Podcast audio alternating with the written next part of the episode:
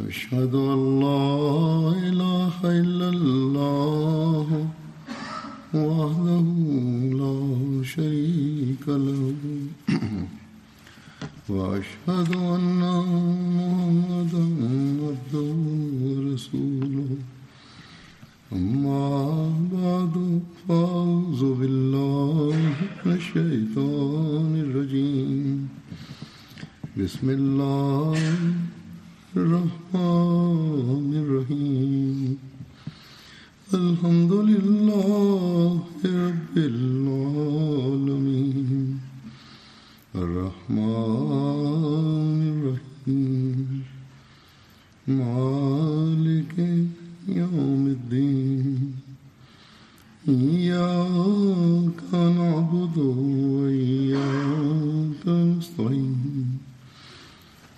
اهدنا الصراط المستقيم صراط الذين أنعمت عليهم غير المغضوب عليهم ولا الضالين ഇന്ന് ഞാൻ വിവരിക്കാൻ പോകുന്ന സഹാബിയുടെ പേര് അസ്രത്ത് അബൂ തൊൽഹ എന്നാണ് അസ്രത്ത് അബൂ തൊല്ലഹ അൻസാരിയുടെ യഥാർത്ഥ പേര് സെയ്ദ് എന്നായിരുന്നു. അദ്ദേഹത്തിന്റെ ബന്ധം അൻസാറുകളുടെ ഗോത്രമായ ഹസ്രജുമായിട്ടായിരുന്നു അദ്ദേഹം ഈ ഗോത്രത്തിന്റെ തലവനായിരുന്നു. അദ്ദേഹം തന്റെ സ്ഥാനപ്പേര് അബൂ തൊൽഹ എന്ന പേരിലാണ് കൂടുതൽ പ്രസിദ്ധനായിരുന്നത്.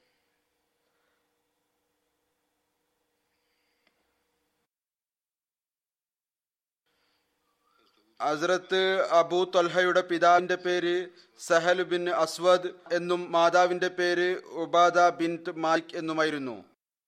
ഹസ്രത്ത് അബൂ തൊൽഹ ബൈഅത്തെ അക്ബ സാനിയയിൽ റസൂലുല്ലായി സല്ലാഹു അലൈഹി സ്വലമയുടെ കൈകളിൽ ബൈഅത്ത് ചെയ്യാൻ തൗഫീക്ക് ലഭിച്ച ആളായിരുന്നു. അവിടുന്ന് ബദർ യുദ്ധത്തിലും മറ്റെല്ലാ യുദ്ധങ്ങളിലും റസൂലുല്ലായി സല്ലാഹു അലൈഹി സ്വലമക്കൊപ്പം പങ്കെടുത്തു. Hazrat Abu Ubaida bin Jarrah ഹിജ്രത്ത് ചെയ്ത് മദീനയിൽ എത്തിയപ്പോൾ റസൂലുല്ലാഹി സല്ലാഹു അലൈഹി വസല്ലം ഇദ്ദേഹത്തിന്റെയും ഹസ്രത്ത് അബൂ തൊൽഹക്കും ഇടയിൽ സാഹോദര്യ ബന്ധം സ്ഥാപിച്ചു. അതിർത്ത് അബൂ തൊൽഹയുടെ നിറം ഗോതമ്പ് നിറവും നീളം മധ്യനിലയിലുള്ളതും അവിടുന്ന് ഒരിക്കലും തന്നെ തലയോ താടിയോ കറുപ്പിച്ചില്ല.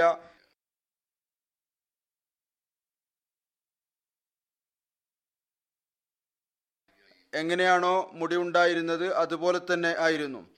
ഹസ്രത്ത് അനസ് ഹസ്രത്ത് അബൂ തൽഹയുടെ വളർത്തുപുത്രൻ അതായത് അദ്ദേഹത്തിന്റെ ഭാര്യയുടെ മുമ്പുള്ള ഭർത്താവിൽ നിന്നുള്ള മകനായിരുന്നു. ഹസ്രത്ത് ഉമ്മ സുലൈമിന്റെ ആദ്യത്തെ ഭർത്താവ് മാലിക് ബിൻ നസർ ആയിരുന്നു. അദ്ദേഹം വഫാത്തായപ്പോൾ ഹസ്രത്ത് അബൂ തൊൽഹയുമായി അവരുടെ വിവാഹം നടന്നു. അദ്ദേഹത്തിന്റെ വീട്ടിൽ അങ്ങനെ ഹസ്രത്ത് അബ്ദുല്ലായും ഹസ്രത്ത് ഉമൈറും ജനിക്കുകയുണ്ടായി. ഹസ്രത്ത് അനസ് വിവരിക്കുന്നു ഹസ്രത്ത് അബൂ തൊൽഹ ഉമൈ സുലൈമിന് നിക്കാഹിന്റെ സന്ദേശം അയച്ചു. ഉമ്മ സുലൈം പറഞ്ഞു അള്ളാഹു ആണ് സത്യം. എനിക്ക് താങ്കളെ പോലുള്ള ഒരു വ്യക്തിയോട് നിക്കാഹിനെ കുറിച്ച് നിരാകരിക്കാൻ സാധിക്കുകയില്ല. എന്നാൽ താങ്കൾ മുഷ്രിഖാണ് ഞാൻ ഒരു മുസൽമാനാണ്. ഇത് സുനൻ നിസായിലെ റിവായത്താണ്. ഞാനൊരു മുസ്ലിം സ്ത്രീയാണ്. എന്നെ സംബന്ധിച്ചിടത്തോളം താങ്കളുമായി നിക്കാലത്തേക്ക് അനുവദനീയമല്ല. അഥവാ താങ്കൾ ഇസ്ലാം സ്വീകരിക്കുകയാണെങ്കിൽ ഇതായിരിക്കും എന്റെ മഹർ. ഇതല്ലാതെ ഞാൻ മറ്റൊന്നും പകരം ചോദിക്കുകയില്ല. അതിർത്ത് അബൂ തൊൽഹ അങ്ങനെ ഇസ്ലാം സ്വീകരിച്ചു. ഇത് തന്നെ അവരുടെ മെഹറായി നിശ്ചയിക്കുകയും ചെയ്തു. അതിർത്ത് സാബിത്ത് റലി അള്ളാഹു തല അൻഹു പറയുമായിരുന്നു ഞാൻ ഇസ്ലാമിൽ ഇന്നേ വരേക്കും. ഏതെങ്കിലും ഒരു സ്ത്രീയെക്കുറിച്ച് കേട്ടിട്ടില്ല. അവരുടെ മഹർ ഇത്രമാത്രം ആദരണീയമായിട്ടുള്ളത് ഏതൊന്നാണോ അതിർത്ത് ഉമെ സുലൈമിന്റെ മഹർ. അതിർത്ത് അബൂ തൽഹ ബദർ യുദ്ധത്തിൽ റസൂലി സല്ലാ പങ്കെടുത്തിരുന്നു. അതിർത്ത് അബൂ തൊൽഹ വിവരിക്കുന്നു നബി സല്ലാഹു അലൈഹി വസ്ലം ബദർ യുദ്ധ ദിവസം കുറേശികളുടെ തലവന്മാരിലെ ഇരുപത്തിനാല് ആളുകളെ കുറിച്ച് ഇരുപത്തിനാല് ആളുകളെ കുറിച്ച് കൽപ്പന നൽകുകയുണ്ടായി. അവരെ ബദറിലെ ഒരു കിണറിൽ ഒരു അശുദ്ധ കിണറിൽ ഇടുകയുണ്ടായി. അവിടുന്ന് ഏതെങ്കിലും ഒരു സമൂഹത്തെ ജയിച്ചടക്കിയാൽ മൈതാനത്തിൽ മൂന്ന് ദിവസം താമസിക്കുമായിരുന്നു. അവിടുന്ന് ബദറിൽ താമസിക്കുകയും മൂന്നാമത്തെ ദിവസമാവുകയും ചെയ്തപ്പോൾ അവിടുന്ന് തന്റെ ഒട്ടകത്തിന്റെ മുകളിൽ ഭാണ്ഡം കെട്ടുവാൻ വേണ്ടി കൽപ്പന നൽകുകയുണ്ടായി. അങ്ങനെ ഒട്ടകത്തിൽ ഭാണ്ഡം കെട്ടുകയുണ്ടായി. പിന്നീട് റസൂലി സല്ലാസ്വം പുറപ്പെട്ടു. അങ്ങയുടെ സഹാബാക്കളും അങ്ങയോടൊപ്പം പുറപ്പെട്ടു. എന്നിട്ട് പറഞ്ഞു ഞങ്ങൾ മനസ്സിലാക്കുന്നു അവിടുന്ന് എന്തോ ഉദ്ദേശത്തോടു കൂടി പുറപ്പെട്ടതായിരുന്നു. അവിടുന്ന് ആ കിണറിന്റെ മതിലിൽ എത്തുകയുണ്ടായി. എവിടെയാണോ ഇരുപത്തിനാല് ആളുകളുടെ ശവശരീരം ഇട്ടിരുന്നത്. അവിടുന്ന് അവരുടെയും അവരുടെ പിതാക്കന്മാരുടെയും പേരെടുത്ത് വിളിച്ചു. അല്ലയോ ഇന്ന ഇന്ന ആളുടെ മകനെ അല്ലയോ ഇന്ന ഇന്ന ആളുടെ മകനെ നിങ്ങൾക്ക് ഈ കാര്യത്തിൽ സന്തോഷമുണ്ടാകുമോ? അള്ളാഹുവിനെയും റസൂലിനെയും നിങ്ങൾ അനുസരിച്ചിരുന്നുവെങ്കിൽ. കാരണം ഞങ്ങൾ സത്യമായി ഈ അത് പ്രാപിച്ചിരിക്കുന്നു. ഏതൊന്നാണോ ഞങ്ങളുടെ നാഥൻ ഞങ്ങളോട് വാഗ്ദാനം ചെയ്തിരിക്കുന്നത്. നിങ്ങളുടെ റബ്ബ് നിങ്ങളോട് വാഗ്ദാനം ചെയ്തത് നിങ്ങൾ സത്യമായി പ്രാപിച്ചുവോ? അതിർത്ത് അബൂ പറയുന്നു അതിർത്ത് ഉമർ പറഞ്ഞു യാ റസൂലുള്ള താങ്കൾ ഈ ശവങ്ങളോട് എന്താണ് സംസാരിക്കുന്നത്? അവരിൽ ജീവനില്ല.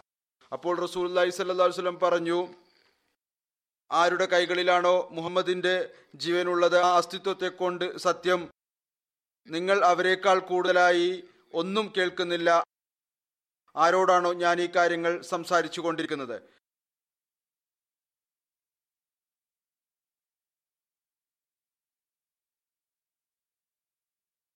അതായത് ഈ കാര്യങ്ങൾ അള്ളാഹു അവരിലേക്ക് എത്തിച്ചു കൊണ്ടിരിക്കുന്നു.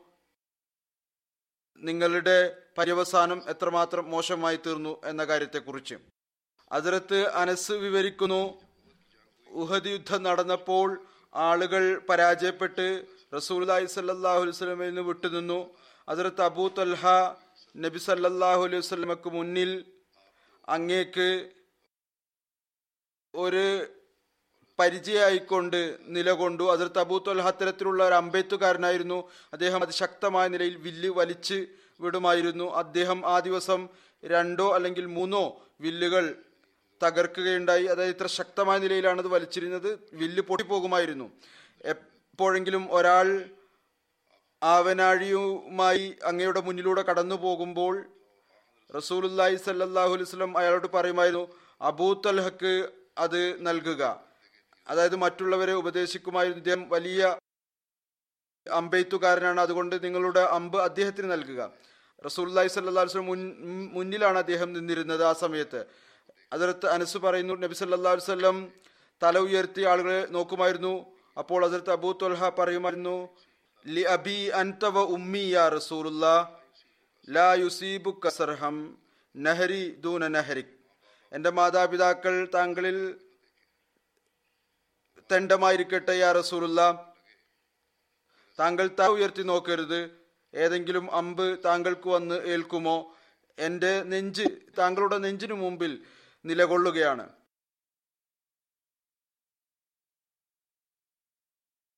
അസരത്ത് അനസുബിൻ മാലിക് വിവരിക്കുന്നു അസരത്ത് അബൂ തൊല്ലഹ ഒരൊറ്റ പരിച കൊണ്ട് റസൂലി സല്ലാ വസ്ലമെ സംരക്ഷിക്കുകയായിരുന്നു. ഹസ്രത്ത് അബൂ തൊല്ലഹ നല്ല ഒരു അമ്പെയ്ത്തുകാരനായിരുന്നു.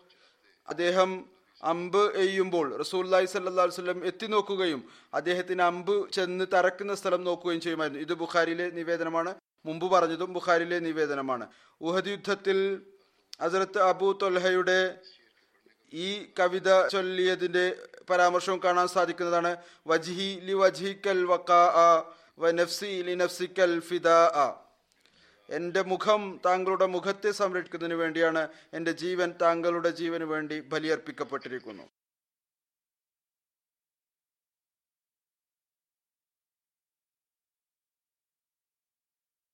അസരത്ത് അനസുബിൻ മാലിക് റതിയല്ലാഹു താല അൻഹു നിവേദനം ചെയ്യുന്നു. നബി സല്ലല്ലാഹു അലൈഹി വസല്ലം അസരത്ത് അബു തൊൽഹയോട് പറയുകയുണ്ടായി താങ്കളുടെ ആൺകുട്ടികളിൽ എനിക്കായി ഏതെങ്കിലും ഒരു കുട്ടിയെ അന്വേഷിക്കുക. എനിക്ക് സേവനം ചെയ്യുന്നതിന് വേണ്ടി ഞാൻ ഹൈബറിലേക്ക് യാത്ര നടത്തുകയാണ്. അതിർത്ത് അബു തൊൽഹ വാഹനത്തിൽ എന്നെ പിന്നിലിരുത്തി കൊണ്ടുപോയി അതായത് അതിർത്ത് അനസിനെ. അതിർത്ത് അനസ് പറയുന്നു ഞാൻ അപ്പോൾ ഒരു ആൺകുട്ടിയായിരുന്നു. പ്രായത്തിക്ക് അടുത്ത് എത്തിക്കൊണ്ടിരിക്കുകയായിരുന്നു. ഞാൻ റസൂലുല്ലാഹി സല്ലാഹു അലൈഹി സ്വലമക്ക് സേവനം ചെയ്യുമായിരുന്നു.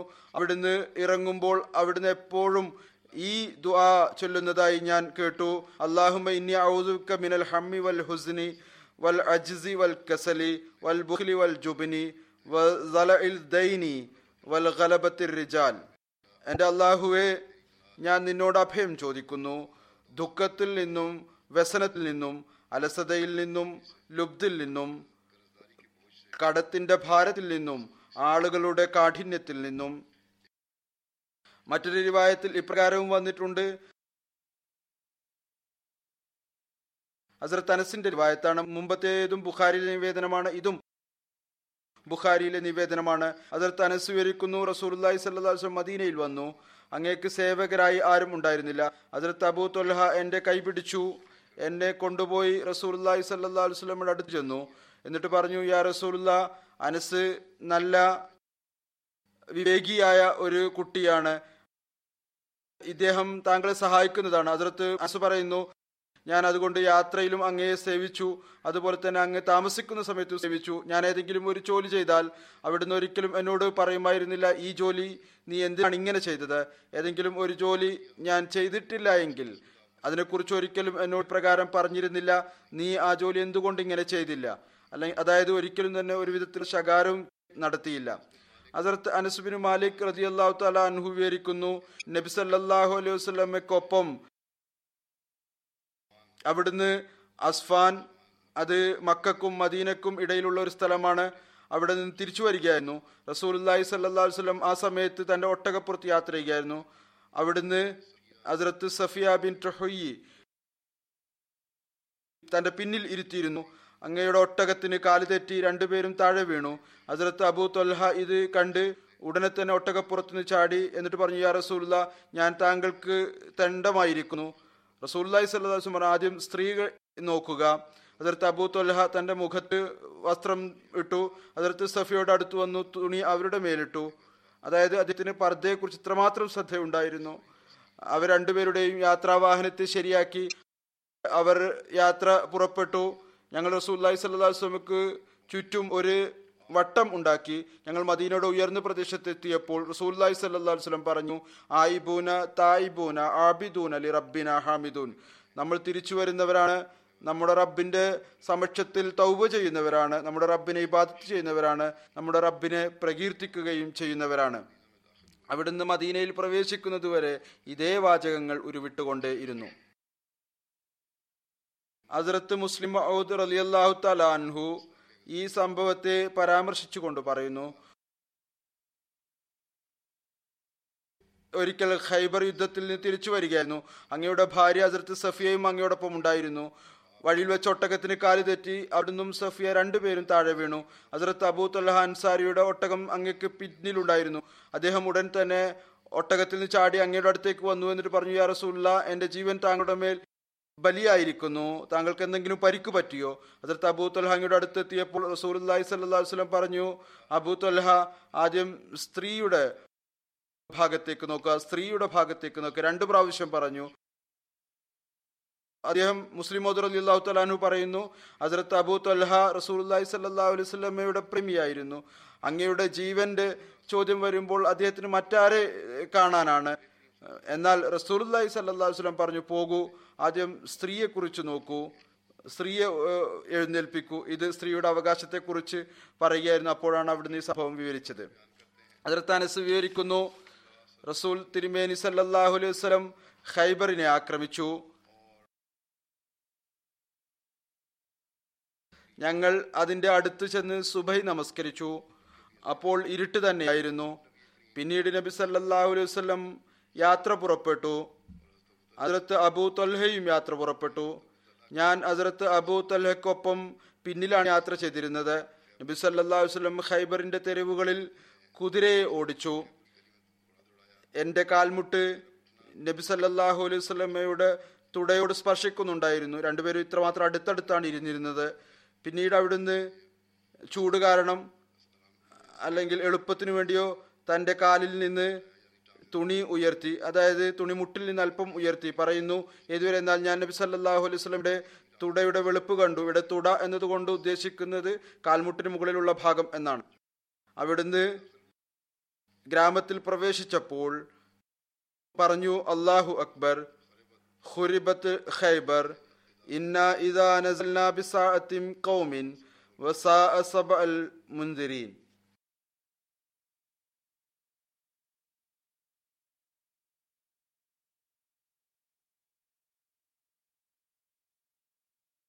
അള്ളാഹുവാണ് ഏറ്റവും വലിയവൻ ഖൈബർ ജനശൂന്യമായി.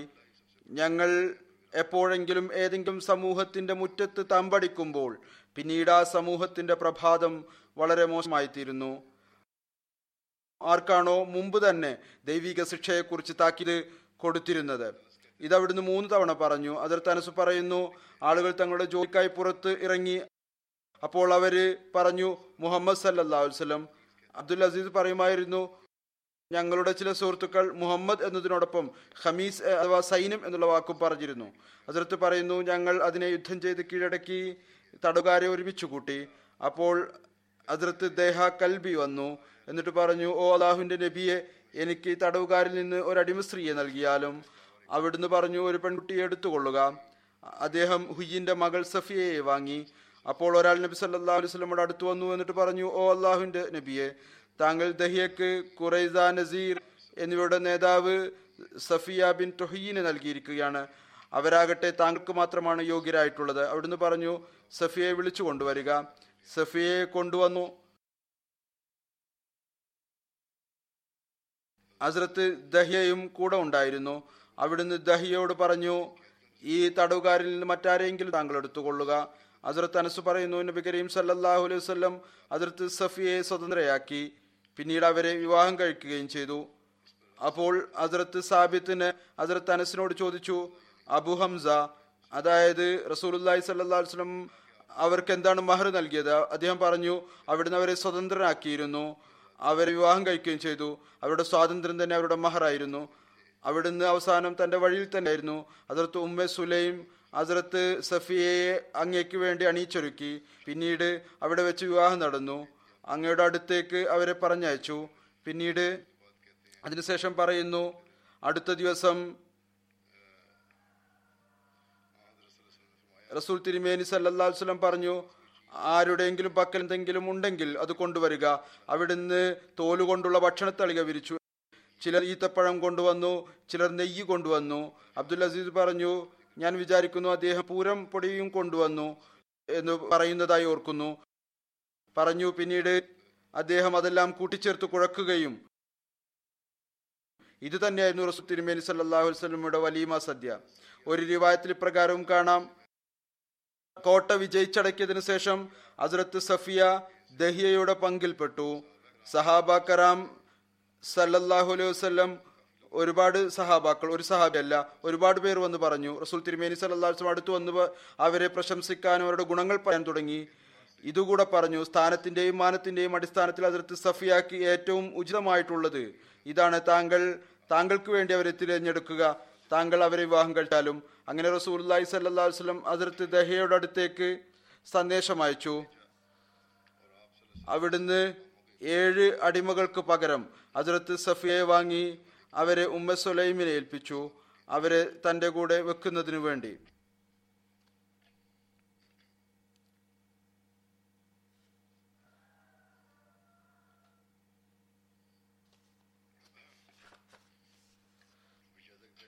പിന്നീട് ഏതുപോലെ മുമ്പ് പറഞ്ഞു കഴിഞ്ഞുവോ അവിടുന്ന് പിന്നീട് അവരെ വിവാഹം കഴിക്കുകയും ചെയ്തു. അതിർത്ത് അനസുബിന് മാലിക്കിൽ നിന്ന് നിവേദനം റസൂൽ തിരുമേനി സല്ലല്ലാഹു അലൈഹി വസല്ലം പറഞ്ഞു ആ ദിവസം അതായത് ഹുനൈൻ ദിവസം ഏതൊരാളാണോ ഒരു കാഫിറിനെ വധിക്കുന്നത് ആ കാഫിറിന്റെ ധനവും സാധനങ്ങളും ആ വ്യക്തിക്ക് ലഭിക്കുന്നതാണ്. ആ ദിവസം അതിർത്ത് അബൂ ഇരുപത് കാഫിറുകളെ വധിച്ചു. അവരുടെ എല്ലാ സാധനങ്ങളും എടുത്തു. അതിർത്ത് അബൂ അതിർത്ത് ഉമ്മുസുലൈമിനെ കണ്ടു. അവരുടെ കയ്യിൽ ഒരു കഠാര ഉണ്ടായിരുന്നു. അദ്ദേഹം ചോദിച്ചു "ഏ, ഉമ്മ സുലൈം ഇതെന്താണ്?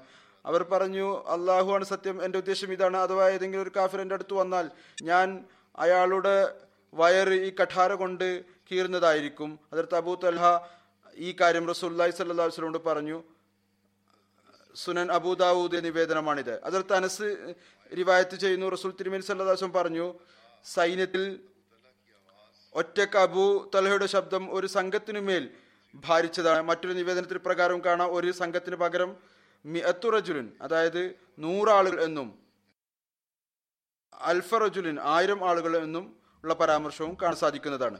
അദ്ദേഹത്തിന്റെ ശബ്ദം വളരെ ഉയർന്നതായിരുന്നു. അതിർത്ത് അബൂ തൽഹ മുപ്പത്തിനാല് ഹിജ്രിയിൽ മദീനയിൽ വെച്ച് വഫാത്തായി. അതിർത്ത് ഉസ്മാൻ അങ്ങയുടെ ജനാസ നമസ്കരിപ്പിച്ചു. അപ്പോൾ അദ്ദേഹത്തിന്റെ പ്രായം എഴുപത് വയസ്സായിരുന്നു. എന്നാൽ ബസ്രക്കാരുടെ അഭിപ്രായത്തിൽ അങ്ങയുടെ മരണം ഒരു സമുദ്രയാത്രയിലാണ് നടന്നത്. ഒരു ദ്വീപിൽ അദ്ദേഹത്തെ കബറടക്കുകയും ചെയ്തു. അതിർത്ത് അനസ് നിവേദനം ചെയ്യുന്നു അതിർത്ത് അബൂ തൽഹ നബി സല്ലാഹു അലൈഹി കാലഘട്ടത്തിൽ ജിഹാദ് കാരണം നഫലിയായ നോമ്പെടുക്കാറുണ്ടായിരുന്നില്ല. അത് ശക്തി കുറയാതിരിക്കുന്നതിനു വേണ്ടി.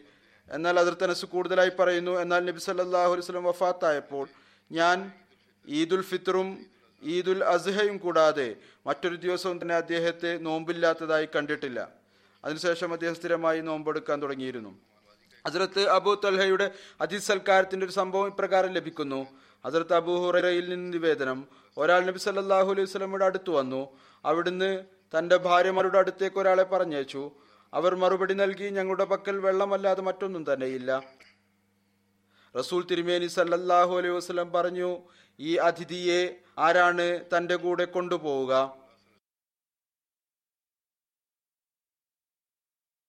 അല്ലെങ്കിൽ പറഞ്ഞു ഇദ്ദേഹത്തെ ആരാണ് അതിഥിയായി സ്വീകരിക്കുക? അൻസാറുകളിൽ നിന്ന് ഒരാൾ പറഞ്ഞു ഞാൻ അങ്ങനെ ചെയ്യാം.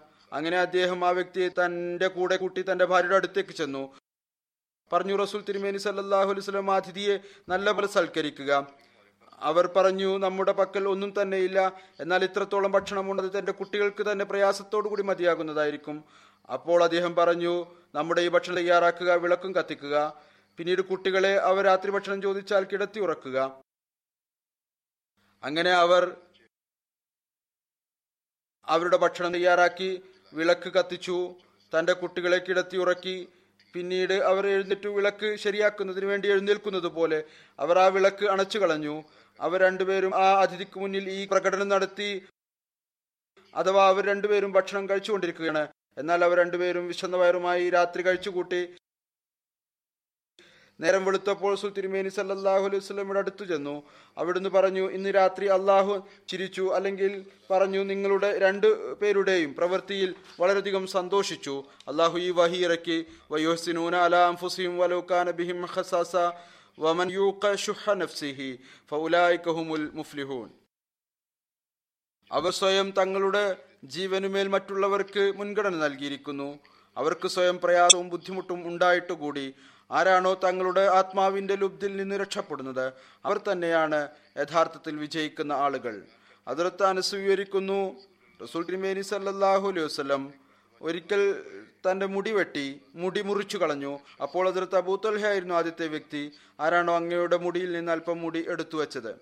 അതിർത്ത് അനസ് ബിൻ മാലിക് വിവരിക്കുന്നു. അസരത്ത് അബൂ അസരത്ത് ഉമ്മ സുലൈമിനോട് പറഞ്ഞു ഞാൻ റസൂൽ തിരുമേനി സല്ലാഹു അലൈഹി സ്വലമിയുടെ ശബ്ദം ബലഹീനമായി നിലയിൽ കേട്ടു. ഞാൻ വിചാരിക്കുന്നു അങ്ങേക്ക് വിശക്കുന്നുണ്ട് എന്ന്. നിന്റെ കയ്യിൽ എന്തെങ്കിലും ഭക്ഷണത്തിനായിരിക്കുണ്ടോ അതിർത്ത് ഉമ്മ സുലൈം പറഞ്ഞു അതെ എന്ന് പറഞ്ഞുകൊണ്ട് ബാർലി കൊണ്ടുള്ള ഏതാനും റൊട്ടി എടുത്തു. പിന്നീട് അവർ തന്റെ ഒരു തട്ടം എടുത്തു. എന്നിട്ട് അതിനെ ആ റൊട്ടിയെ അതിന്റെ ഒരു വശത്ത് പിരിഞ്ഞു അതെന്റെ കയ്യിൽ നൽകി. തട്ടത്തിന്റെ ഒരു ഭാഗം എന്റെ ശരീരത്ത് പുതക്കുകയും ചെയ്തു. പിന്നീട് അവർ റസൂൽ തിരുമേനി വസല്ലമയുടെ അടുത്തേക്ക് എന്നെ പറഞ്ഞയച്ചു. അതർ തനസ് പറയുമായിരുന്നു ഞാൻ അത് വാങ്ങി പുറപ്പെട്ടു. അപ്പോൾ റസൂൽ തിരുമേനി സല്ലാഹു അലൈഹി പള്ളിയിൽ കണ്ടുമുട്ടി. അങ്ങയോടൊപ്പം കുറച്ചാളുകളും ഉണ്ടായിരുന്നു.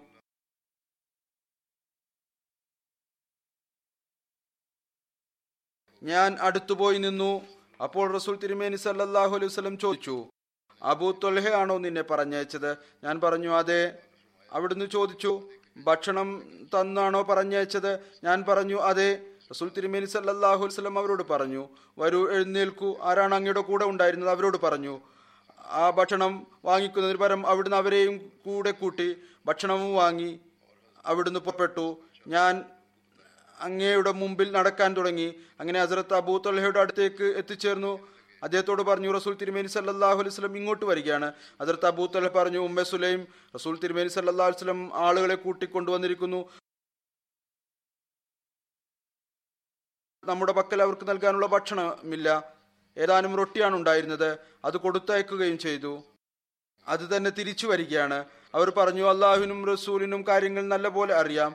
അസറത്ത് അബൂ തൊലഹ ചെന്നു. റസൂൽ തിമേനി സല്ലാ വസ്ലമെ കണ്ടു. പിന്നീട് അദ്ദേഹം വേഗം വീട്ടിൽ നിന്ന് പോയി. ഹസ്രത്ത് അനസാദിന്റെ വീട്ടിൽ എത്തിയിരുന്നു. റസൂൽ തിരുമേനി സല്ലാ വസ്ലം വന്നു. അതിർത്ത് അബൂ ഹങ്ങിയോടൊപ്പം ഉണ്ടായിരുന്നു. റസൂൽ തിരുമേനി സല്ലാ വസ്ലം പറഞ്ഞു ഉമ്മെ സുലൈം നിങ്ങളുടെ പക്കലുള്ളത് കൊണ്ടുവരിക. അവിടെ ഒരു റൊട്ടി കൊണ്ടുവന്നു. റസൂൽ തിരുമേനി സല്ലാഹു അലൈവല്ലം അതിനെക്കുറിച്ച് പറഞ്ഞു അത് മുറിച്ചിടുക. അങ്ങനെ അത് മുറിച്ചിട്ടു. ഉമ്മ സുലൈം നെയ്യിന്റെ ഒരു പാത്രം ഒഴിച്ചു. അതിനെ കറി എന്ന നിലയിൽ സമർപ്പിച്ചു. പിന്നീട് റസൂൽ തിരുമേനി സല്ലാ വസ്ലം ആ റൊട്ടിക്കുമേൽ ദുആ ചെയ്തു. ഏതൊരു ദുആയാണോ അള്ളാഹു ഉദ്ദേശിച്ചത് ചെയ്യുകയുണ്ടായി. പിന്നീട് അവിടുന്ന് പറഞ്ഞു പത്ത് ആളുകളെ അകത്ത് വരാൻ അനുവദിക്കുക. അവർക്ക് അനുവാദം നൽകി. ആളുകൾ അത്രത്തോളം ഭക്ഷണം കഴിച്ചു അവരുടെ വയറുകൾ നിറഞ്ഞു. പിന്നീട് അവർ പുറത്തേക്ക് പോയി അവിടുന്ന് പറഞ്ഞു കൂടുതൽ പത്ത് പേർക്ക് അനുവാദം നൽകുക. അവർക്ക് അനുവാദം നൽകപ്പെട്ടു. വാളുകൾ വയറ് നിറയുന്നത് വരെ ഭക്ഷണം കഴിച്ചു. എന്നിട്ട് പുറത്തേക്ക് പോയി. പിന്നീട് അവിടുന്ന് പറഞ്ഞു കൂടുതൽ പത്ത് പേരെ അകത്തേക്ക് വിടുക. അവർക്ക് അനുവാദം നൽകി. അവർ ഇത്രത്തോളം ഭക്ഷണം കഴിച്ചു. ഇതുവരെ എന്നാൽ അവരുടെ വയറ് നിറഞ്ഞു. അവരും പുറത്തുപോയി പിന്നീട് അവിടുന്ന് പറഞ്ഞു കൂടുതൽ പത്താളുകൾക്ക് അനുവാദം നൽകുക. അവർക്ക് അനുവാദം നൽകപ്പെട്ടു. അവർ വയർ നിറയുന്നത് വരെ ഭക്ഷണം കഴിച്ചു പുറത്തുപോയി ചുരുക്കത്തിൽ അവരെല്ലാവരും തന്നെ ഭക്ഷണം കഴിച്ചു. വയറ് നിറയെ ഭക്ഷണം കഴിച്ചു. അവർ എഴുപത് എൺപത് ആളുകൾ ഉണ്ടായിരുന്നു. റസൂൽ തിരുമേനി സല്ലല്ലാഹു അലൈഹി ദ്വായുടെ ബർക്കത്തിന്റെ പരാമർശവും കാണാവുന്നതാണ് ഈ റിവായത്തിൽ. അതിർത്ത അനസുബിന് മാലിക് വിവരിക്കുന്നു അതിർത്ത അബൂത്തൊലഹ മദിയയിൽ എല്ലാ അൻസാറുകളെക്കാളും കൂടുതൽ തോട്ടം ഉള്ള ആളായിരുന്നു. അദ്ദേഹത്തിന് ഏറ്റവും പ്രിയപ്പെട്ട സ്വത്ത് ബേറോഹ എന്ന തോട്ടമായിരുന്നു. അത് മസ്ജിദിനു മുന്നിൽ ആയിരുന്നു. നബി സല്ലാഹു അലൈഹി വസല്ലം അവിടെ വരാറുണ്ടായിരുന്നു. അവിടുത്തെ ശുദ്ധമായ വെള്ളം കുടിക്കുമായിരുന്നു. അതിരത്ത് അനസ് പറയുമായിരുന്നു ഈ ആയത്ത് ഇറങ്ങിയപ്പോൾ നിങ്ങൾ ഒരിക്കലും തന്നെ നന്മയെ പ്രാപിക്കുകയില്ല. ഏതുവരെ നിങ്ങൾ ആ വസ്തുക്കളിൽ നിന്ന് ഏതൊന്നാണോ നിങ്ങൾ സ്നേഹിക്കുന്നത് ചിലവ് ചെയ്യുന്നില്ലയോ? ഹസരത്ത് അബു എഴുന്നേറ്റ് നിന്നു. എന്നിട്ട് പറഞ്ഞു യാ റസൂർ സല്ലല്ലാഹു അലൈഹി വസല്ലം അള്ളാഹു പറയുന്നു തുൻഫിക്കു മിമ്മാ തുഹിബ്ബൂൻ നിങ്ങൾ ഒരിക്കലും തന്നെ നന്മയെ പ്രാപിക്കുകയില്ല. ഇതുവരെ നിങ്ങൾ ആ വസ്തുക്കളിൽ നിന്ന് ചിലവ് ചെയ്യുന്നില്ലയോ? ഏതൊന്നാണോ നിങ്ങൾ സ്നേഹിക്കുന്നത്? എന്റെ സ്വത്തുക്കളിൽ എനിക്ക് ഏറ്റവും പ്രിയപ്പെട്ട തോട്ടം ബേറോഹയാണ്. അത് ഞാൻ അള്ളാഹുവിനു വേണ്ടി സതക്ക ചെയ്യുന്നു. ഞാൻ പ്രതീക്ഷിക്കുന്നു അള്ളാഹുവിന്റെ പക്കൽ അത് സ്വീകാര്യമായൊരു നന്മയായിരിക്കും. അതൊരു സൂക്ഷിപ്പ് മുതൽ എന്ന നിലയിൽ ഉണ്ടായിരിക്കും. അതുകൊണ്ട് എവിടെയാണോ അള്ളാഹു താങ്കൾക്ക് ഉചിതമായി മനസ്സിലാക്കി തരുന്നത് അവിടെ അത് ചിലവഴിച്ചു കൊള്ളുക അവിടുന്ന് പറഞ്ഞു ഷാബാഷ് ഇത് പ്രയോജനം നൽകുന്ന ധനമാണ് അല്ലെങ്കിൽ പറഞ്ഞു ഇതെന്നും നിലനിൽക്കുന്ന ഒരു ധനമാണ്. അവിടുന്ന് പറയുന്നു ഇത് താങ്കൾ പറഞ്ഞിരിക്കുന്നു ഞാൻ കേൾക്കുകയും ചെയ്തിരിക്കുന്നു. ഞാൻ വിചാരിക്കുന്നത് താങ്കൾ ഇതിനെ താങ്കളുടെ അടുത്ത ബന്ധുക്കളിൽ തന്നെ വിതരണം ചെയ്യുക. അബൂ തൽഹ പറഞ്ഞു യാ റസൂലുള്ള ഹുസൂറിന്റെ നിർദ്ദേശത്തിന്റെ അടിസ്ഥാനത്തിൽ അങ്ങനെ തന്നെ ഞാൻ ചെയ്യാം. അങ്ങനെ അബൂ തൊൽഹ ഈ തോട്ടത്തെ തന്റെ അടുത്ത ബന്ധുക്കളിലും തന്റെ പിതൃവ്യന്റെ മക്കളിലും വിതരണം ചെയ്തു. അതിർത്ത് അബൂ തൊൽഹക്ക് ഈ ഒരു സ്ഥാനവും സൗഭാഗ്യവും ഉണ്ടായിരുന്നു. അദ്ദേഹം റസൂൽ തിരുമേനി സല്ലല്ലാഹു അലൈഹി വസല്ലമയുടെ ഒരു മകൾ വഫാത്തായപ്പോൾ റസൂൽ തിരുമേനി സല്ലാഹു അലൈഹി നിർദ്ദേശം നിർദ്ദേശമനുസരിച്ച് അവരുടെ കബറിൽ ഇറങ്ങി ഹുസൂറിന്റെ മകളുടെ ശവശരീരം കബറിൽ വെക്കുകയും ചെയ്തു. അതിർത്ത് അനസുബിന് മാലിക് വിവരിക്കുന്നു ഒരിക്കൽ മദീനക്കാർ പെട്ടെന്ന് ഭയചകിതരായി. നബി സല്ലല്ലാഹു അലൈഹി വസല്ലം അബൂ തൽഹയുടെ കുതിരപ്പുറത്ത് യാത്ര പുറപ്പെട്ടു. അത് പതുക്കെയാണ് സഞ്ചരിച്ചിരുന്നത്. അല്ലെങ്കിൽ ഇങ്ങനെ പറഞ്ഞു അതിന്റെ വേഗത വളരെ കുറവായിരുന്നു. അവിടുന്ന് തിരിച്ചു വന്നപ്പോൾ അബൂ തൽഹയോട് പറഞ്ഞു നാം താങ്കളുടെ കുതിരയെ വളരെ വേഗത്തിൽ ചരിക്കുന്ന ഒന്നായി കണ്ടു. അതിനുശേഷം ആ കുതിരയെ ഓട്ടത്തിൽ നേരിടാൻ മറ്റൊന്നിനും സാധിക്കുമായിരുന്നില്ല. അതിർത്ത് അനസ് നിവേദനം ചെയ്യുന്നു റസൂൽ തിരുമേനി സല്ലാഹു അലൈഹി വസല്ലം ഞങ്ങളുമായി ഇടപഴകുമായിരുന്നു. എന്റെ ചെറിയ സഹോദരനോട് തമാശ രൂപേണ പറയുമായിരുന്നു ഓ അബു ഉമേർ നുവൈർ എന്താണ് ചെയ്തത്? അബു ഉമേർ ഒരു പക്ഷിയെ വളർത്തിയിരുന്നു. നുവൈർ എന്ന് പക്ഷിക്കാണ് പറയുന്നത്. അത് ചത്തുപോയി അതിന്റെ ദുഃഖം അദ്ദേഹത്തിന് വളരെയധികം ഉണ്ടായിരുന്നു. അതുകൊണ്ട് തമാശ രൂപേണ അദ്ദേഹത്തോട് പറയുമായിരുന്നു ഒന്നുകിൽ പക്ഷി ഈ ചത്തുപോയി അല്ലെങ്കിൽ അത് പറന്നുപോയി. ഏതായിരുന്നാലും അത് കാരണം ആ കുട്ടിയെ കളിയാക്കുമായിരുന്നു. അധികവും അങ്ങനെ ആയിരിക്കും നമസ്കാരത്തിന്റെ സമയമാകുമ്പോൾ നബി വസല്ലം ഞങ്ങളുടെ വീട്ടിലാണെങ്കിൽ അവിടുന്ന് ആ വിരിപ്പ് വിരിക്കാൻ ഞങ്ങളോട് കൽപ്പിക്കും. ഏതൊന്നിലാണ് അവർ നിൽക്കുന്നത്? പിന്നീട് ഞങ്ങൾ അത് വിരിക്കുകയും അത് വൃത്തിയാക്കുകയും ചെയ്യും. പിന്നീട് നമസ്കാരത്തിനായി എഴുന്നേറ്റ് നിൽക്കും. ഞങ്ങൾ അങ്ങയുടെ പിന്നിൽ നിന്നുകൊണ്ട് നമസ്കാരം അനുഷ്ഠിക്കുകയും ചെയ്യും. അതിർത്ത് അനസുബിന് മാലിക് വിവരിക്കുന്നു അതിർത്ത് അബ്ദുല്ല ബിൻ അബു തൊൽഹ അൻസാരിയുടെ ജനനം നടന്നപ്പോൾ ഇദ്ദേഹത്തിന്റെ സഹോദരന്റെ അബൂ മകന്റെ മാതാവിന്റെ ഭാഗത്ത് നിന്ന് അദ്ദേഹത്തിന്റെ സഹോദരനായിരുന്നു. ഞാൻ ആ കുട്ടിയെയും കൊണ്ട് റസൂൽ തിരുമേനി സല്ലാ വസ്ലം സമക്ഷം ഹാജരായി. റസൂൽ തിരുമേനി സല്ലാ വസ്ലം തന്റെ പുതപ്പ് പുതച്ചിരുന്നു. തന്റെ ഒട്ടകത്തെ കെട്ടുകയായിരുന്നു. അവിടുന്ന് ചോദിച്ചു താങ്കളുടെ പക്കൽ ഈത്തപ്പഴമുണ്ടോ? ഞാൻ പറഞ്ഞു അത് ഞാൻ ഏതാനും ഈത്തപ്പഴം അങ്ങയുടെ സമക്ഷം നൽകി. അവിടുന്ന് അത് വായിലിട്ടുകൊണ്ട് അത് നല്ലപോലെ ചവച്ചരച്ചു. എന്നിട്ട് കുട്ടിയുടെ വായിൽ ഇട്ട് കൊടുത്തു. വായ തുറക്കുകയും കുട്ടിയുടെ വായിൽ ഇടുകയും ചെയ്തു. അപ്പോൾ കുട്ടി അത് കുടിക്കാൻ തുടങ്ങി. അപ്പോൾ സുലായി സല്ലദാസം പറഞ്ഞു അൻസാറുകൾക്ക് ഈത്തപ്പഴത്തോടുള്ള സ്നേഹം. അതായത് കുട്ടിക്ക് അത് ഇഷ്ടപ്പെടുകയും ചെയ്തു. അവിടുന്ന് ആ കുട്ടിയുടെ പേര് അബ്ദുള്ള എന്ന് വെക്കുകയുണ്ടായി. അതിർത്ത് അനസുബിന് മാലിക് നിവേദനം ചെയ്യുന്നു. അതിർത്ത് അബൂ തൊൽഹയുടെ ഒരു കുട്ടി രോഗിയായിരുന്നു. അതിർത്ത് അബൂ തൊൽഹ പുറത്തുപോയി അപ്പോൾ കുട്ടി വഫാത്തായി. അതിർത്ത് അബൂ തൊൽഹ തിരിച്ചു വന്നപ്പോൾ അദ്ദേഹം ഭാര്യയോട് ചോദിച്ചു കുട്ടിയുടെ അവസ്ഥ എന്താണ്? അതിർത്ത് മുസ്ലിം പറഞ്ഞു മുമ്പത്തേക്കാൾ കൂടുതൽ സമാധാനത്തിലാണ്. പിന്നീട് അവർ അവർക്ക് അദ്ദേഹത്തിന് രാത്രി ഭക്ഷണം നൽകി. അദ്ദേഹം ഭക്ഷണം കഴിച്ചു രാത്രി കഴിച്ചു കൂട്ടി പിന്നീട് പറഞ്ഞു കുട്ടി വഫാത്തായിരിക്കുന്നു. അതിനെ കൊണ്ടുപോയി കബറടക്കുക. അങ്ങനെ രാവിലെ തബൂത്തൊൽഹ ഈ കാര്യം റസൂൽ തിരുമേനി സല്ലല്ലാഹു അലൈഹി വസല്ലമയുടെ സമക്ഷം പോയി പറഞ്ഞു. റസൂൽ തിരുമേനി സല്ലല്ലാഹു അലൈഹി വസല്ലം അദ്ദേഹത്തിന് വേണ്ടി ദുവാ ചെയ്തു മക്കൾക്ക് വേണ്ടി. അതിനുശേഷം അദ്ദേഹത്തിന്റെ വീട്ടിൽ ആൺകുട്ടി ജനിച്ചു. അതിർത്ത് മുസ്ലിം മൗദ് റലിയല്ലാഹു താലാനു ഈ സംഭവത്തെ ഇപ്രകാരം വിവരിച്ചിട്ടുണ്ട്. വിശ്വാസിയെ സംബന്ധിച്ചിടത്തോളം ജീവത്യാഗം ചെയ്യുക എന്നത് യഥാർത്ഥത്തിൽ വലിയ പ്രധാനപ്പെട്ട കാര്യമൊന്നുമല്ല. പിന്നീട് അവിടുന്ന് പറയുന്നു ഗാലിബിനെ കുറിച്ച് ആളുകൾ പറയുന്നു അദ്ദേഹം മദ്യപിക്കാറുണ്ടായിരുന്നു അല്ലെങ്കിൽ അദ്ദേഹം മദ്യപിക്കാറില്ലായിരുന്നു. എന്നാൽ അവിടുന്ന് പറയുന്നു അദ്ദേഹം എന്റെ ഒരു ബന്ധുവായിരുന്നു ഞാൻ എന്റെ മതാമഹിമാരിൽ നിന്നും അമ്മായിമാരിൽ നിന്നും കേട്ടിട്ടുണ്ട് അദ്ദേഹം മദ്യപിക്കാറുണ്ടായിരുന്നു. അപ്പോൾ മദ്യപാന ശീലമുള്ള ഒരു വ്യക്തി അദ്ദേഹം പോലും പറയുന്നു ജാൻ ദി ദി ഹു യു സി ഥി ഹക്തോ യേ ഹെ കി ഹക് അദാ ന ഹുവ. അഥവാ നാം അള്ളാഹുവിന്റെ മാർഗത്തിൽ ജീവൻ നൽകുകയാണെങ്കിൽ അതുകൊണ്ട് എന്താണ് ഈ ജീവനും അവൻ തന്നെ നൽകിയതാണല്ലോ. അതുകൊണ്ട് അള്ളാഹുവിന്റെ കൽപ്പന അനുസരിച്ച് അഥവാ ഒരാൾ ജീവൻ തന്നെ നൽകിയാലും ശരി അത് വലിയ ഒരു ത്യാഗമല്ല അയാൾ ചെയ്യുന്നത്. കാരണം ആ ജീവൻ പോലും അവന്റെ തന്നെ സാധനമാണ്. ആരുടെയെങ്കിലും ഒരു അമാനത്ത് തിരിച്ചു നൽകുക എന്നുള്ളത് വലിയൊരു ത്യാഗമല്ല. അവിടുന്ന് പറയുന്നു ഹദീസിൽ ഒരു സഹാബിയയുടെ കഥ വരുന്നുണ്ട്. ഇതേ ഉമ്മ സുലൈമിന്റെ റസൂൽ തിരുമേനി സല്ലാഹു അലൈഹി വസ്ലം അവരുടെ ഭർത്താവിനെ അബൂ തൊൽഹയെ ഏതോ ഇസ്ലാമിക സേവനത്തിനായി പുറത്ത് പറഞ്ഞയച്ചതായിരുന്നു. അദ്ദേഹത്തിന്റെ കുട്ടി രോഗിയായിരുന്നു. അദ്ദേഹത്തിന് കുട്ടിയുടെ രോഗത്തെക്കുറിച്ച് പ്രകൃതിപരമായി തന്നെ വ്യാകുലത ഉണ്ടായിരുന്നു. ആ സഹാബി തിരിച്ചു വന്നപ്പോൾ അദ്ദേഹത്തിന്റെ അസാന്നിധ്യത്തിൽ അദ്ദേഹത്തിന്റെ കുട്ടി വഫാത്തായി പോയിരുന്നു.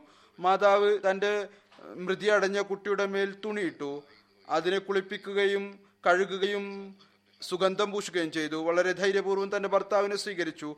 ആ സഹാബി വീട്ടിൽ വന്നപ്പോൾ അദ്ദേഹം ഉടനെ തന്നെ കുട്ടിയെക്കുറിച്ച് ചോദിച്ചു. അപ്പോൾ ആ സഹാബി ആ മറുപടി നൽകി പൂർണമായും സുഖത്തിലാണ്. അദ്ദേഹം ഭക്ഷണം കഴിച്ചു സമാധാനത്തോടു കൂടി കിടന്നു ഭർത്താവിനോടുള്ള കടമകളും നിർവഹിച്ചു. അദ്ദേഹം തന്റെ ഭാര്യയെ കണ്ടു കഴിഞ്ഞപ്പോൾ ഭാര്യ പറഞ്ഞു ഞാൻ തങ്ങളോട് ഒരു കാര്യം പറയാൻ ആഗ്രഹിക്കുന്നു. ഭർത്താവ് മറുപടി പറഞ്ഞു എന്താണ് കാര്യം? ഭാര്യ പറഞ്ഞു അഥവാ ഒരാൾ ആരുടെയെങ്കിലും അടുത്ത് ഒരു അമാനത്ത് വെച്ചു പോവുകയും കുറച്ചു കാലത്തിന് ശേഷം അത് തിരിച്ചെടുക്കാൻ ഉദ്ദേശിക്കുകയും ചെയ്താൽ ആ വസ്തു അയാൾക്ക് തിരിച്ചു നൽകണോ അതോ വേണ്ടയോ? അദ്ദേഹം മറുപടി പറഞ്ഞു ആരാണ് ആ വിഡ്ഢി? ആരുടെയെങ്കിലും അമാനത്തുകൾ തിരിച്ചു നൽകാത്തതായിട്ടുള്ള? ഭാര്യ പറഞ്ഞു അവർക്ക് തീർച്ചയായും ഖേദം ഉണ്ടാകുമല്ലോ. ഞാൻ അമാനത്ത് തിരിച്ചു നൽകുകയാണ്. അവർ മറുപടി പറഞ്ഞു എന്തിനാണ് ഖേദം? എന്താണ് ഖേദിക്കേണ്ട കാര്യം? ആ വസ്തു അദ്ദേഹത്തിന്റെതായിരുന്നില്ല. അഥവാ അതിന് തിരിച്ചു നൽകിയെങ്കിൽ പിന്നെ അതിൽ എന്ത് ഖേദമുണ്ടാകാനാണ്? ഭാര്യ പറഞ്ഞു ഇതാണ് കാര്യമെങ്കിൽ നമ്മുടെ കുട്ടി അവൻ അള്ളാഹുവിന്റെ ഒരു അമാനത്തായിരുന്നു അള്ളാഹു അവനെ നമ്മിൽ നിന്ന് തിരിച്ചെടുത്തിരിക്കുന്നു. ഈ ഒരു ധൈര്യമാണ് അന്നത്തെ സ്ത്രീകളിൽ ഉണ്ടായിരുന്നത്. അതുകൊണ്ട് ജീവൻ നൽകുക എന്നത് ഒരു വലിയ കാര്യമൊന്നുമല്ല. പ്രത്യേകിച്ച് ഒരു വിശ്വാസിയെ സംബന്ധിച്ചിടത്തോളം നിസ്സാരമായിട്ടുള്ള കാര്യമാണ്. പിന്നീട് മുമ്പ് വിവരിച്ച ഹദീസ് റസൂൽ തിരുമേനി സല്ലാ വസ്ലം അവർക്ക് വേണ്ടി ദുവാ ചെയ്തു. അവരുടെ അടുത്ത് കുട്ടി ജനിച്ചു. പിന്നീട് ഉടനെ തന്നെ അവരുടെ അടുത്തൊരു ആൺകുട്ടി ജനിക്കുകയുണ്ടായി. കുറച്ചു കാലത്തിന് ശേഷം പിന്നീട് അള്ളാഹു അവർക്ക് ഇത്രമാത്രം നൽകുകയുണ്ടായി. അൻസാറുകളിൽ നിന്ന് ഒരു വ്യക്തി നിവേദനം ചെയ്തിട്ടുണ്ട്. ഞാൻ അതിലത്ത് അബൂ തൽഹയുടെ ഒമ്പത് കുട്ടികളെ കണ്ടിട്ടുണ്ട്. അവരെല്ലാവരും വിശുദ്ധ ഖുർആന്റെ കാരികളായിരുന്നു ഒമ്പത് ആൺകുട്ടികളും. ആസിം അഹ്വൽ നിവേദനം ചെയ്യുന്നു. ഞാൻ നബി സല്ലാഹു അലൈഹി വസല്ലമയുടെ പാനപാത്രം അതിർത്ത് അനസിന്റെ പക്കൽ കണ്ടു. അതിൽ വിള്ളൽ വീണിരുന്നു. അതിർത്ത് അനസ് അതിനെ വെള്ളി കൊണ്ട് യോജിപ്പിച്ചിരുന്നു. അത് നല്ല പോലെ വീതിയുള്ള ഉന്നതമായ മരം കൊണ്ടുണ്ടാക്കിയ പാനപാത്രമായിരുന്നു. അതിർത്ത് അനസ് പറഞ്ഞു ഞാൻ ഈ പാനപാത്രത്തിൽ നബി സല്ലല്ലാഹു അലൈഹി വസല്ലമക്ക് പല പ്രാവശ്യം വെള്ളം നൽകിയിട്ടുണ്ട്. ഇബിനു സിരീൻ പറയുന്നു അത് ആ പാനപാത്രം ലോഹത്തിന്റെ കമ്പികൾ കൊണ്ട് യോജിപ്പിച്ചിരുന്നു. അതിർത്ത് അനസ് ഉദ്ദേശിക്കേണ്ടായി അത് സ്വർണം കൊണ്ടോ വെള്ളിയെ കൊണ്ടോ യോജിപ്പിക്കാം. എന്നാൽ ഹസരത്ത് അബൂത്തുൽ ഹദ്യത്തോട് പറഞ്ഞു ഏതൊന്നാണോ റസൂല്ലായി സല്ലാ വസ്ലം നിർമ്മിച്ചിട്ടുള്ളത് അതിൽ ഒരു മാറ്റവും വരുത്തരുത്. അങ്ങനെ അദ്ദേഹം ആ ഉദ്ദേശം ഉപേക്ഷിക്കുകയുണ്ടായി. അതിർത്ത് അനസുബിന് മാലിക് വിവരിക്കുന്നു ഞാൻ അബു തൊൽഹ അൻസാരി ഹസ്രത്ത് അബു ഉബൈദ ബിൻ ജറാ ഹസ്രത്ത് ഉബയ്യുബിൻ കഅബ് എന്നിവർക്ക് ഈത്തപ്പഴം കൊണ്ടുള്ള മദ്യം കുടിപ്പിക്കുകയായിരുന്നു. അപ്പോൾ വന്ന ഒരു വ്യക്തി വന്ന് ഈ വാർത്ത നൽകി മദ്യം ഹറാമാക്കപ്പെട്ടിരിക്കുന്നു. അതിർത്ത് അബൂ തൊല്ലഹ ആ വ്യക്തിയുടെ വാർത്ത കേട്ട ഉടനെ തന്നെ പറഞ്ഞു ഓ അനസ് ഈ കുംഭങ്ങൾ തച്ചുടക്കുക. അതിർത്ത് അനസ് പറയുന്നു ഞാനൊരു കല്ലുകൊണ്ട് കുംഭങ്ങളുടെ താഴ്ഭാഗം പൊട്ടിച്ചു കളയുകയുണ്ടായി. അതിർത്ത് അനസുബിന് മാലിക് വിവരിക്കുന്നു നബി സല്ലല്ലാഹു അലൈഹി വസല്ലമയുടെ വഫാത്ത് സംഭവിച്ചപ്പോൾ മദീനയിൽ ഒരു വ്യക്തി ഉണ്ടായിരുന്നു. അദ്ദേഹം ലഹദ് കബർ തയ്യാറാക്കുന്ന ആളായിരുന്നു. മറ്റൊരാളുണ്ടായിരുന്നു അയാൾ തുറന്ന നിലയിലുള്ള കബർ തയ്യാറാക്കുന്ന ആളായിരുന്നു. സഹാബാക്കൾ പറഞ്ഞു നമുക്ക് നമ്മുടെ നാഥനോട് ഇസ്തിഖാറ ചെയ്യാം. എന്നിട്ട് രണ്ടുപേരെയും വിവരമറിയിക്കാം. രണ്ടുപേരിൽ അവസാനം വരുന്ന ആളെ നമുക്ക് ഉപേക്ഷിക്കാം. അതായത് ആദ്യം വരുന്നത് ആരാണോ അവരെ കൊണ്ട് ജോലി ചെയ്യിപ്പിക്കാം. അങ്ങനെ രണ്ടുപേരുടെ അടുത്തേക്കും സന്ദേശം അയച്ചു. അപ്പോൾ ലഹദ് ഖബർ തയ്യാറാക്കുന്ന ആൾ ആദ്യം വന്നു. അപ്പോൾ സഹാബാക്കൾ നബി കരീം സല്ലാഹു അലൈഹി വസല്ലമയുടെ ലഹദ് ഖബർ തയ്യാറാക്കി. ഇതിന്റെ ഷെറയിൽ അല്ലാമ ഇബിൻ സീരീൻ എഴുതുന്നു ലഹദ് ഖബർ തയ്യാറാക്കുന്ന ആൾ അബൂ തൊൽഹ ആയിരുന്നു. തുറന്ന കബർ തയ്യാറാക്കുന്ന ആൾ അതിർത്ത് അബു ഉബൈദ ബിൻ ജറഹ് ആയിരുന്നു. ഇതാണ് ഇദ്ദേഹത്തെ കുറിച്ചുള്ള പൂർണമായ വിവരണം. ഇനി ഞാൻ ഒരു സംക്ഷിപ്ത വിവരണം ഒരു മർഹൂമിനെ കുറിച്ച് നടത്തുന്നതാണ്. അദ്ദേഹത്തിന്റെ ജനാസയും നമസ്കരിപ്പിക്കുന്നതാണ്. നമസ്കാരത്തിന് ശേഷം ബഹുമാനപ്പെട്ട ബാബു മുഹമ്മദ് ലത്തീഫ് ഷംസ് സാഹിബ് അമൃതസരി അദ്ദേഹം അതിർത്ത് മിയ നൂർ മുഹമ്മദ് സാഹിബ് സഹാബി അതിർത്ത് മസീമോദ് അലൈഹി സ്വലാത്തു വസ്ലാമിന്റെ മകനായിരുന്നു. ഇദ്ദേഹത്തിന്റെ മരണം ഇരുപത്തിയാറ് ജനുവരിയിൽ റബോയിൽ വെച്ച് നടക്കുകയുണ്ടായി. തൊണ്ണൂറ് വയസ്സ് പ്രായത്തിൽ അള്ളാഹുവിന്റെ അനുഗ്രഹത്താൽ മർഹൂം മൂസിയായിരുന്നു. അദ്ദേഹം ജമാഅത്തിന്റെ പ്രസിദ്ധനായ മുബലിഖ് മൗലാന മുഹമ്മദ് സിദ്ദീഖ് അമൃത്സരി സാഹിബിന്റെ ചെറിയ സഹോദരനായിരുന്നു. ബാബു ലത്തീഫ് സാഹിബിന്റെ പിതാവ് ബഹുമാനപ്പെട്ട മിയാൻ നൂർ മുഹമ്മദ് സാഹിബ് സഹാബി ഹസരത്ത് വസീമദ് അലൈഹി സ്വലാത്തു വസ്സലാം ആയിരുന്നു. അദ്ദേഹം യുവത്വത്തിന്റെ തുടക്കത്തിൽ തന്നെ അതിർത്ത് ഖലീഫത്തുൽ മസി സാനിയുടെ സമക്ഷം ബാബു ലത്തീഫ് സാഹിബിനെ കൊണ്ടുപോകുകയുണ്ടായി അതിർത്ത് ഖലീഫത്തുൽ മസി സാനിയുടെ സമക്ഷം യുവത്വത്തിൽ തന്നെ എന്നിട്ട് വഖഫായി അദ്ദേഹത്തെ സമർപ്പിക്കുകയും ചെയ്തു. അതിർത്ത് ഖലീഫത്തുൽ മസി സാനി പറഞ്ഞു നിങ്ങൾക്ക് രണ്ട് കുട്ടികളുണ്ട്. മുമ്പ് തന്നെ ഒരു മകൻ മുറബിയായി വഖഫ് സിന്ദഗിയാണ്. ഇദ്ദേഹവും മുഴുവൻ വഖഫ് സിന്ദഗിയെ പോലെ തന്നെ ജോലി ചെയ്യുന്നതാണ്. അങ്ങനെ അദ്ദേഹം വഖഫ് ചെയ്ത ആളെപ്പോലെ തന്നെ ജോലി ചെയ്യുകയുണ്ടായി. നാലര വർഷം റെയിൽവേ ഡിപ്പാർട്ട്മെന്റിൽ ക്ലർക്കായി ജോലി ചെയ്യാൻ ശേഷം ഒക്ടോബർ ആയിരത്തി തൊള്ളായിരത്തി അൻപത്തി രണ്ട് മുതൽ ഉദ്യോഗസ്ഥനായി ജോലി ചെയ്യാൻ അദ്ദേഹം സ്വയം തന്നെ സമർപ്പിക്കുകയുണ്ടായി. ആയിരത്തി തൊള്ളായിരത്തി അൻപത്തിരണ്ട് മുതൽ ജമാഅത്തിന് സേവനത്തിൽ തൗഫീക്ക് ലഭിച്ചു. ആദ്യത്തെ നിയമനം നസാറത്ത് ബൈത്തുൽ മാലിലായിരുന്നു. പിന്നീട് ആയിരത്തി തൊള്ളായിരത്തി അൻപത്തിനാലിൽ ഡയലി അൽ ഫസലിൽ നിയമിതനായി. ആയിരത്തി തൊള്ളായിരത്തി അറുപത്തി ഒന്നിൽ പ്രൈവറ്റ് സെക്രട്ടറിയുടെ ഓഫീസിൽ റൈറ്ററായി അദ്ദേഹത്തെ നിയമിച്ചു. അതത്തെ ഖലീഫത്തുൽ മസീദ് സാനിയുടെ ഖിലാഫത്ത് കാലഘട്ടത്തിൽ അവസാനത്തെ മൂന്ന് വർഷം പ്രൈവറ്റ് സെക്രട്ടറി ഓഫീസിൽ അതിർത്ത് ഖലീഫത്ത് മസി സാലിസിന്റെ ഖിലാഫത്ത് കാലഘട്ടത്തിൽ അതിർത്ത് ഖലീഫത്തുൽ മസി റാബി ഹിജ്രത്ത് ചിത്രത്തിന് ശേഷവും റബോയിൽ അവിടെ പി എസ് ഓഫീസ് നിലവിലുണ്ടായിരുന്നു ഇപ്പോഴും നിലനിൽക്കുന്നുണ്ട്. അവിടെ രണ്ടായിരത്തി പതിനാല് വരെ ഇദ്ദേഹത്തിന് സേവനം ചെയ്യാനുള്ള തോഫീക്ക് ലഭിച്ചു. ആയിരത്തി തൊള്ളായിരത്തി എൺപത്തി അഞ്ചിൽ ഇദ്ദേഹത്തിന് അസിസ്റ്റന്റ് പ്രൈവറ്റ് സെക്രട്ടറിയായി സേവനം ചെയ്യാൻ അവസരം നൽകി.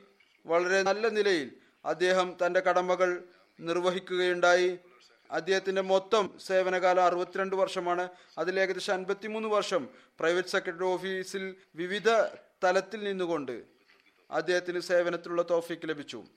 തന്റെ ജോലിയിൽ വലിയ പ്രാവീണ്യം ഉണ്ടായിരുന്നു. വളരെ നല്ല രീതിയിലും മുഴുകിയ നിലയിലും ജോലി ചെയ്യുമായിരുന്നു. അതോടൊപ്പം തന്നെ ദീനീപരമായ വായനയിൽ താല്പര്യമുണ്ടായിരുന്നു. ജമാഅത്തിന്റെ ഗ്രന്ഥങ്ങളിൽ ഗഹനമായ വായന ഉണ്ടായിരുന്നു. ഷൂറയുടെ സംവിധാനവുമായി ബന്ധപ്പെട്ട് പ്രത്യേകമായ നിലയിൽ സേവനം ചെയ്യാൻ അദ്ദേഹത്തിന് തോഫിക്ക് ലഭിച്ചു. ഖിലാഫത്തെ സാലിസയുടെ കാലഘട്ടത്തിലും അതിനുശേഷവും പ്രൈവറ്റ് സെക്രട്ടറി മേലുള്ള വിവിധ ജോലികൾ പൂർത്തിയാക്കുന്നതുമായി ബന്ധപ്പെട്ടുകൊണ്ട് സാധനങ്ങൾ വാങ്ങുന്നതുമായി ബന്ധപ്പെട്ടും വളരെ സൂക്ഷ്മമായ നിലയിൽ വളരെ അധ്വാനത്തോടു കൂടി ജമാഅത്തിന്റെ ധനം പ്രത്യേകമായി സംരക്ഷിച്ചുകൊണ്ട് അദ്ദേഹം സാധനങ്ങൾ വാങ്ങിക്കുമായിരുന്നു. പാകിസ്ഥാൻ രൂപീകരണത്തിന് ശേഷം ഇദ്ദേഹത്തിന് മർക്കസ് കാദിയാന്റെ സംരക്ഷണത്തിനുള്ള തോഫീക്ക് ലഭിച്ചു. അവിടെ അദ്ദേഹം കുറച്ചു കാലം താമസിച്ചു. അദ്ദേഹത്തിന് അഞ്ച് പെൺകുട്ടികളും ഒരു ആൺകുട്ടിയുമാണ് ഉണ്ടായിരുന്നത്. ഇദ്ദേഹത്തിന്റെ വഫാത്തിന് ഏതാനും ദിവസം മുമ്പ് അദ്ദേഹത്തിന് ഒരു മകളും വഫാത്താവുകയുണ്ടായി. അവർ സരീഫ് അഹമ്മദ് കമർ സാഹിബിന്റെയാണ് ഇവിടെയുള്ള.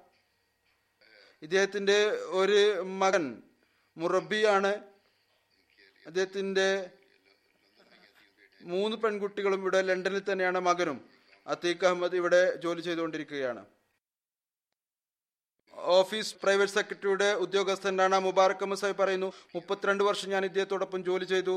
നീണ്ടകാലം മജ്ലിസെ മുഷാവരത്തിന്റെ സംവിധാനവുമായി ബന്ധപ്പെട്ട് ഒരുപാട് ഓഫീസ് ജോലികൾ അദ്ദേഹം ഒറ്റയ്ക്ക് നിർവഹിച്ചു കൊണ്ടിരുന്നു അദ്ദേഹം പറയുമായിരുന്നു അദ്ദേഹം ഇപ്രകാരം ഉപദേശിക്കുമായിരുന്നു. എപ്പോഴെങ്കിലും ഭൗതികമായ ബുദ്ധിമുട്ടോ പ്രയാസം വരുമ്പോൾ ദ്വാ ചെയ്യുന്നതോടൊപ്പം തന്റെ ഓഫീസ് ജോലികളിൽ കൂടുതൽ മുഴുകുക അള്ളാഹു പ്രയാസങ്ങൾ ദുരീകരിച്ചു നൽകും. ഉദ്യോഗസ്ഥന്മാരിൽ നിന്ന് തെറ്റുകൾ സംഭവിക്കും. അവരോട് വളരെ സ്നേഹത്തോടു കൂടി കാര്യങ്ങൾ പറഞ്ഞ് ധരിപ്പിക്കുമായിരുന്നു. അതുപോലെ തന്നെ മറ്റ് ഉദ്യോഗസ്ഥന്മാരും ഇത് തന്നെ എഴുതിയിരിക്കുന്നു. വളരെ അധ്വാനത്തോടു കൂടി ജോലി ചെയ്യുന്ന ആളായിരുന്നു. ഉദ്യോഗസ്ഥർക്ക് മാർഗദർശനം നൽകുമായിരുന്നു. അഞ്ചുമന്റെ നിയമങ്ങളിൽ വലിയ അവഗാഹം ഉണ്ടായിരുന്നു അദ്ദേഹത്തിന്റെ എഴുത്ത് വളരെ നല്ല ഉന്നതമായിരുന്നു. അദ്ദേഹത്തിന്റെ എഴുത്തും വളരെ ഉന്നത നിലവാരത്തിലുള്ളതായിരുന്നു. വാക്കുകളുടെ തിരഞ്ഞെടുപ്പും വളരെ നല്ല നിലയിൽ നടത്തുമായിരുന്നു. എപ്പോഴെങ്കിലും ഒരു പുതിയ പേന വാങ്ങിയാൽ ആദ്യം അതുകൊണ്ട് ബിസ്മില്ല എഴുതുമായിരുന്നു. പിന്നീട് ജോലി ആരംഭിക്കുമായിരുന്നു. ഓഫീസിൽ സമയത്ത് വരുന്നതിൽ വളരെ കൃത്യനിഷ്ഠമുള്ള ആളായിരുന്നു. എന്നാൽ ഓഫീസിൽ നിന്നുള്ള മടക്കം സമയം തീരുമ്പോൾ തിരിച്ചു പോവുക എന്നുള്ളതായിരുന്നില്ല. മറിച്ച് ജോലി തീരുന്നതുവരെ അവിടെ ഇരിക്കുമായിരുന്നു. ചിലപ്പോൾ മുഴുവൻ രാത്രിയും അവിടെ ഇരിക്കുമായിരുന്നു. അടുത്ത ദിവസമാണ് രാവിലെയാണ് വീട്ടിലേക്ക് പോയിരുന്നത്. ഇതാണ് ഞാനും അവിടെ കണ്ടിട്ടുള്ള വിവിധ സമയങ്ങളിൽ ഞാൻ അവിടെ റബോയിൽ ഉണ്ടായിരുന്നപ്പോൾ വളരെ അധ്വാനത്തോടു കൂടി ഓഫീസിൽ വരുമായിരുന്നു. മഗ്രിബിന്റെ സമയത്തും ഓഫീസിൽ നിന്ന് വരുന്നു. നമസ്കരിക്കാനായി ഇഷാസ്ക്കും അവിടെ നിന്ന് വരുന്നു. ചില സമയത്ത് ഫജറിന്റെ സമയത്തും അവിടെ നിന്ന് വരുന്നു. വളരെ അധ്വാനത്തോട് ജോലി ചെയ്യുന്ന ആളായിരുന്നു. ഒരിക്കലും തന്നെ ഈ കാര്യം വീട്ടിൽ പോകണം. സമയം കഴിഞ്ഞു. യഥാർത്ഥത്തിൽ ജമാഅത്തിന്റെ ജോലി ചെയ്യണം എന്നുള്ളതായിരുന്നു. അദ്ദേഹത്തിന്റെ മറ്റൊരു പ്രത്യേകത ഇതുകൂടിയായിരുന്നു. ഒരിക്കലും മറ്റുള്ളവരോട് ഒരു കാര്യവും ഡിസ്കസ് ചെയ്യുമായിരുന്നില്ല. കത്തുകളിൽ ഏതെന്നാണോ രഹസ്യമായിട്ടുണ്ടായിരുന്നത്? അത് രഹസ്യമായി തന്നെ വെക്കുമായിരുന്നു. അതുപോലെ തന്നെ ഇദ്ദേഹത്തിന് എഴുപത്തിനാലിൽ നാസിർ സയ്യിദ് അഹമ്മദ് എഴുതുന്നു. എഴുപത്തിനാലിൽ ഖലീഫത്തുൽ മസി സാലിസ് ഇസ്ലാമാബാദ് അസംബ്ലിയിൽ ഹാജരായ സമയത്ത് പ്രൈവറ്റ് സെക്രട്ടറിയുടെ ടീമിൽ ഇദ്ദേഹം ഉണ്ടായിരുന്നു. അവിടെ ഓഫീസ് ജോലികൾ കൂടാതെ മറ്റുള്ളവരെ സഹായിക്കുകയും ചെയ്യുമായിരുന്നു. ഉദ്യോഗസ്ഥന്മാരോടൊപ്പം ചേർന്ന് പാത്രം കഴുകുക പോലും ചെയ്യുമായിരുന്നു. ഇത്രമാത്രം നിസ്വാത്ര മനുഷ്യനായിരുന്നു. അള്ളാഹു ഇദ്ദേഹത്തോട് കാരുണ്യത്തോടും കൂടി പെരുമാറട്ടെ. ഇദ്ദേഹത്തിന്റെ സ്ഥാനങ്ങൾ ഉയർത്തുമാറാകട്ടെ. ഇദ്ദേഹത്തിന്റെ മക്കൾക്കും തലമുറയെയും ഇദ്ദേഹത്തിന്റെ നന്മയിൽ നിലനിർത്തുമാറാകട്ടെ.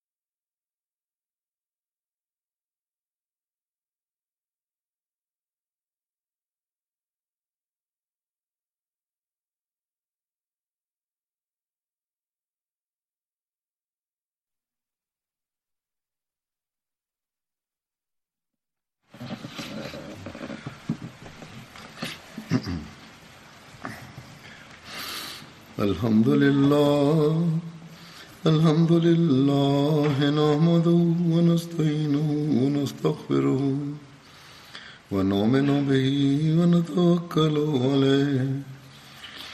ونعوذ بالله من شرور أنفسنا ومن سيئات أعمالنا. من يهده الله فلا مضل له ومن يضلل فلا هادي له. ونشهد أن لا إله إلا الله. ونشهد أن محمدا عبده ورسوله. عباد الله رحمكم الله.